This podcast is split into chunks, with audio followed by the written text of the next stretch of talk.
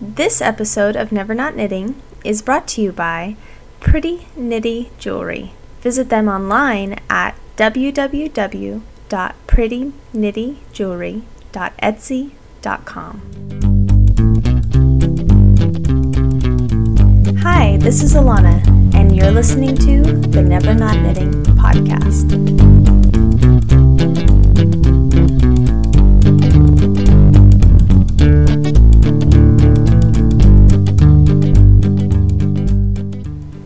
Hello everyone. This is episode 22. Thank you as always for joining me. I'd like to start off this episode by announcing last episode's drawing winner. Everyone who left a comment under the show notes for episode 21 was entered to win a skein of the Spud and Chloe sweater yarn in the color of their choice, as well as a copy of my pattern Chloe. I entered all of your comments into the random number generator online, and the winner of the drawing is Amanda. Congratulations! So, Amanda, when you hear this, please get in touch with me. Unfortunately, I don't have any of your contact information. So, just please email me at nevernotknitting at gmail.com or contact me on Ravelry, where I can be found as Never Not Knitting. So, I have lots of other great stuff that I'd like to share with you for this episode. But first, I'd like to tell you a little bit about what I've been knitting lately. The past few weeks have been rather busy for me. I've been working on a few new little design projects, and those are turning out good. For one of the projects, I'm using Spud and Chloe sweater yarn, which of course I love. But I have to confess to you, I'm a little bit disturbed by this one. Now, now don't get me wrong here. The yarn is fabulous. I've been knitting a lot with it lately, and if you listen to the last podcast, you'll know that I really do like this yarn. So for this design project, I picked out a really pretty olive green color. It's dark and kind of muddy looking. There's definitely some brown in it, but it's olive green just the same. So I was looking at this lovely color online, dreaming about what it would become, and then I happened to notice the color name Chipmunk. Now, I don't know about you, but if I saw an olive green chipmunk running around, I would totally freak out. I mean, kind of scary, right? So I just thought that was kind of funny. And maybe I'm just totally ignorant. Perhaps there are green chipmunks in other parts of the world. I don't know. But despite the perplexing name issue, the yarn is great, and I'm enjoying working with it once again. I guess I'm just discovering that color names really do make a difference to me. I love it when the names evoke emotion or inspire ideas. And I guess I'm realizing that I'm just against animals being thrown into the mix altogether. As another example, Knit Picks carries a yarn in the color Squirrel Heather. The area that I live in happens to have a large ground squirrel population. And mostly the squirrels that I see around are unfortunately on the side of the road, not moving.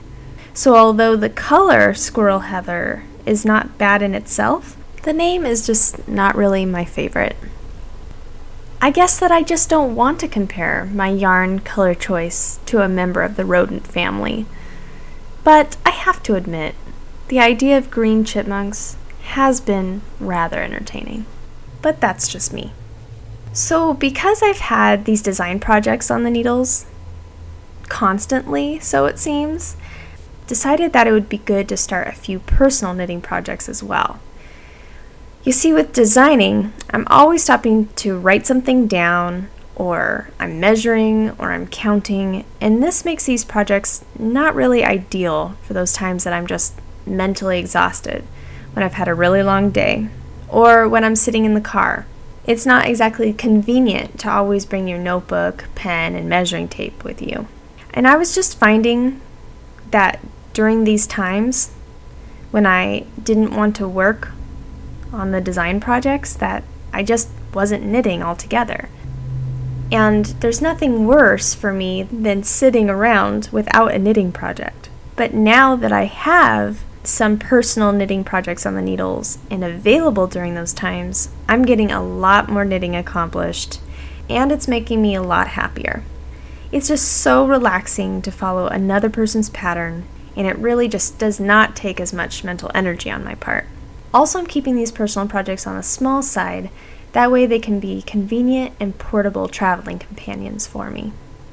So the first project of this kind that I started was a chevron scarf pattern that I love with two different colors of Koigu yarn. One variegated and one solid. This is the yarn that I bought on my Portland trip, and I really, really like these colors when I pick them out at the shop. I was expecting great things fantastic things. These colors were really pretty. But unfortunately, when the colors were knitted together, side by side, it really became quite tragic. The scarf truly was hideous, and unfortunately, it needed to be done away with. But I have not yet given up on this pattern. I have a really pretty green sock yarn in my stash that I'd like to try against the variegated Koigu sometime. I think it'll be so much more of a pleasing color combination. So honestly, that whole ugly scarf knitting and murdering really put me in a bad mood. So next, I just really wanted to knit something that I knew would turn out fabulous. So that's when I started on my rose red hat. And that hat really turned out to be a perfect project for me. I couldn't be happier with it. The marriage between the pattern and the yarn was ideal. The yarn I used, Sublime Angora Merino, is a really pretty color. It's not really a true red or a pink, it's kind of in the middle. Color is very reminiscent of a really pretty red rose you would find in your garden so it turned out to be very fitting with the pattern name. So basically, the knitting of Rose Red was a dream. It was very entertaining, and the finished hat is just awesome. The floral pattern that the design creates is just truly gorgeous, and I'm just very happy I made it, and I would definitely recommend this knit. So, after Rose Red was finished, I decided to make the ribbit pattern that I mentioned in episode 21. And this is a little knitted stuffed frog toy for my daughter. So if you remember, this little frog is made from Spud and Chloe sweater yarn in the grass colorway, which I had about half a skein of left over from my Chloe sweater, just sitting there in my stash. And the pattern also calls for a tennis ball to serve as the body stuffing so that the frog bounces when you toss him around. While I was thinking about how much I loved this little frog one day, I stumbled upon a tennis ball in my laundry room cupboard.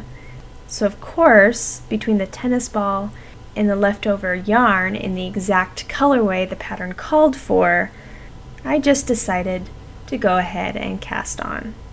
And after only three sessions of knitting, he was completely done. And wow, I must say, he is pretty cute.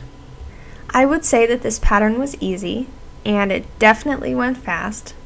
But as with other toy patterns, Ribbit involved a lot of piecing together and seaming, which isn't exactly as fun as the knitting part. But it was crucial for his construction, so that all the cute little details like his adorable little frog toes could be included. Sometimes we just have to sacrifice for the sake of cuteness, you know? I was really hoping that Ribbit would use up the rest of my grass colorway in this yarn because I can't stand partial skeins. But even after using this yarn in the Chloe sweater and knitting the frog, I still have yarn left over. I could probably make another frog because he only took such a small amount of yarn, but I might just keep this yarn around for the future because I would love to someday knit Susan B. Anderson's little watermelon hat, which also calls for this colorway on the brim. Since I have a friend who's going to be having a baby girl soon, I should use this yarn to make this hat since it would be just a really quick little baby gift. But speaking of using up scraps, for Ribbit's face, instead of embroidery thread, I used up just a small amount of some of my Panda Silk black sock yarn that I used ages ago when I made the evening stocking pattern. I've used this yarn so much for embroidery work, over and over again, and I still have a ton left. So I'm kind of glad I ended up with this partial skein all those months ago. I guess partial skeins are not always a bad thing. They can come in handy later on. Well, that's pretty much the update. Now I think it's time for me to bring on the product reviews. In this episode, I will not be reviewing a yarn, but instead a knitting tool, a 100 row counter designed by Pam of Pretty Nitty Jewelry. I first came in contact with these counters when Pam sent me one as a gift a few months ago, and it was really cute because it had a little green sweater charm hanging off of it, and she said that she designed it just for me because, as you know, I have a bit of an addiction to knitting green cardigans. So I've used this little counter and I was really impressed with the design. The counter is composed of 10 little rings attached to 9 little beads with a decorative charm hanging off the end. The way it works, however, is very clever. This counter is placed onto your knitting needle while you're knitting to help you keep track of how many rows you have completed in your project. When you complete a row or round, you simply slip your needle into the next ring down. And once you get to the bottom ring, you have completed 10 rows. And now this is where the beads come in. On the beaded section is a little elastic marker that you can slide over and in between each bead. And you would slide this elastic marker every time you work down the rings and complete 10 rows. So if your elastic marker was on the second bead and your knitting needle was in the fifth ring, that would mean you've completed 25 rows in your knitting project. But why would this kind of knitting counter be more desirable than the other counters on the market? Well, for one thing, these counters always stay with your knitting because it's actually on your needle, so you'll never lose your place. Unlike using sticky notes, which I always do, and they always fall off the pattern. And as far as the plastic row counters go that you click or turn every time you finish a row, I always seem to forget if I've clicked them or not. And you know how that goes. You're always wondering okay, am I clicking the counter after I finish a row? or when I'm ready to start the next row, it can get kind of confusing. So for these reasons, this counter is really nice because the counter stays on your needle. And you have to pass it and slip it over your needle anyways to continue knitting, so you can't forget to count a new row. And also you don't have to keep stopping, so it doesn't interrupt your knitting flow.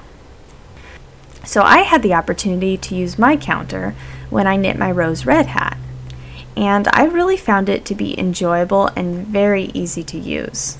And I know that I will be using it again. Each counter comes in a nice little package with complete instructions, so this would be a really nice thing that you could give as a gift to a fellow knitter. And Pam has also designed a line of Never Not Knitting row counters that are styled after three of my little sweater designs. She has a watermelon one, a playful stripes sweater, and also the spring garden tee. It's very cute. So now you can knit one of my patterns and have your own little row counter to match. I'll be posting some pictures of the Never Not Knitting counters on my blog within the next few days, with their matching sweaters, of course. So be sure to come and check it out. You can see pictures and find out more about the row counters by visiting Pam's Etsy shop, and that's at www.prettyknittyjewelry.etsy.com. and I will be posting all of her blog and contact information in this episode's show notes. So if these row counters are of interest to you and you'd like to give one a try or purchase one for a friend, Pam would like to offer free shipping on all counters in her Etsy store for the Never Not Knitting listeners. Just be sure to mention Never Not Knitting in the checkout process. And this offer is available until October 1st. But you do, as always, of course, have the opportunity to win one of the counters. You have two weeks to leave a comment on my blog under this episode's show notes, and you will be entered into a drawing. I have three of the Never Not Knitting counters to give away, and I will announce all three winners on episode 23.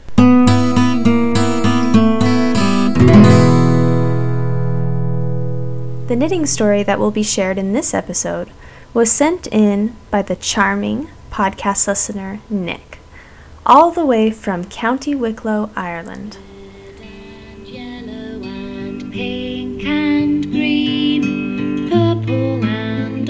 And this is her story of the Joseph knitting.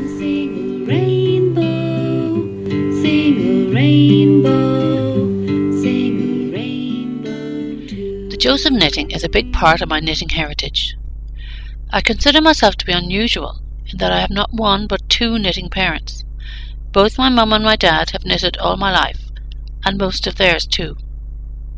I can include sewing, dressmaking, quilting, rug making, and more stuff that I've forgotten in this too, but that's beside the point for now. Let's just say that they're pretty crafty. The upside of this, and by the way, there is no downside, is that I have seen them knit or sew practically everything you can think of, and several things that just wouldn't occur to you. Hats, scarves, sweaters, mittens, of course, tea cozies, egg cozies, table mats, something to keep the remote controls in line on the back of a chair, dressing gown ties, regular ties, handbags, sleeping bags, and ponchos.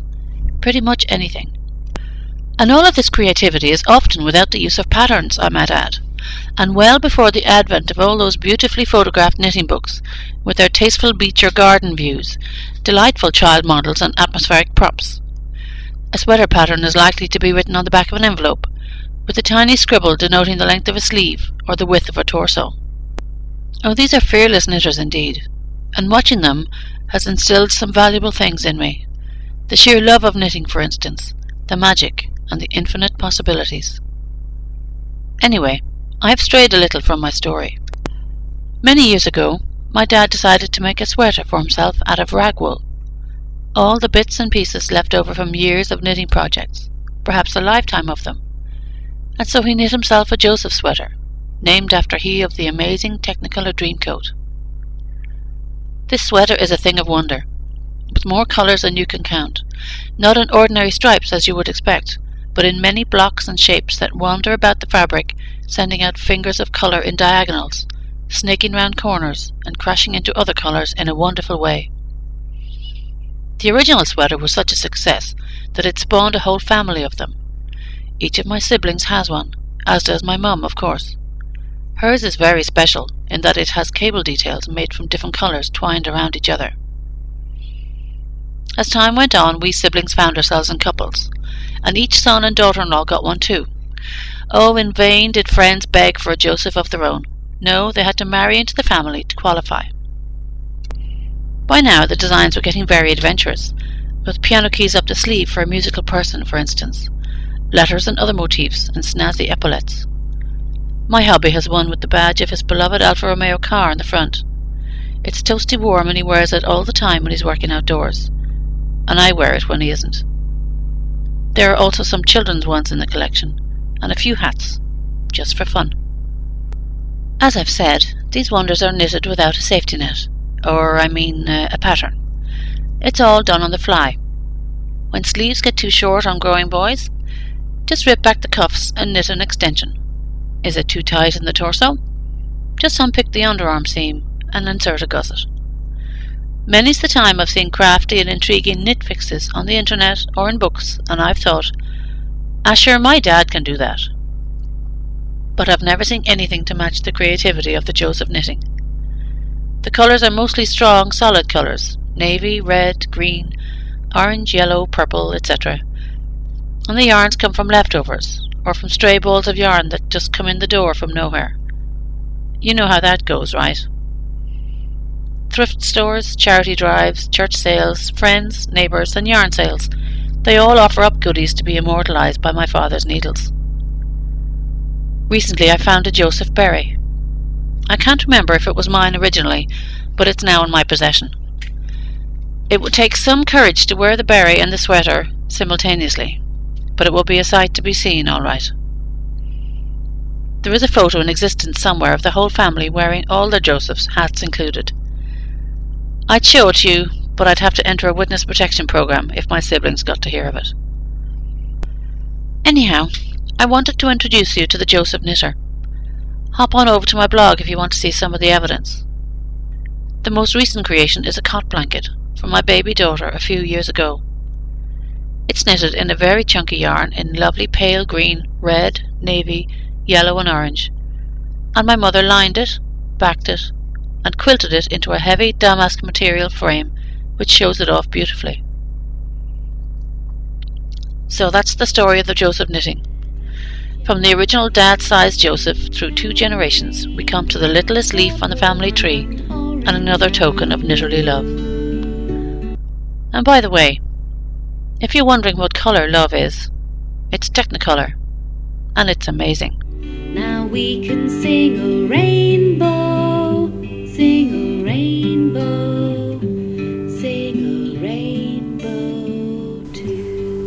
so much, Nick, for sharing your knitting story with the podcast.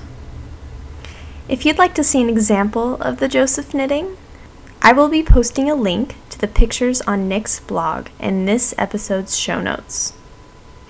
If you listening have a story that you'd like to share on the podcast, please email me. I'm always looking for stories to share on future episodes.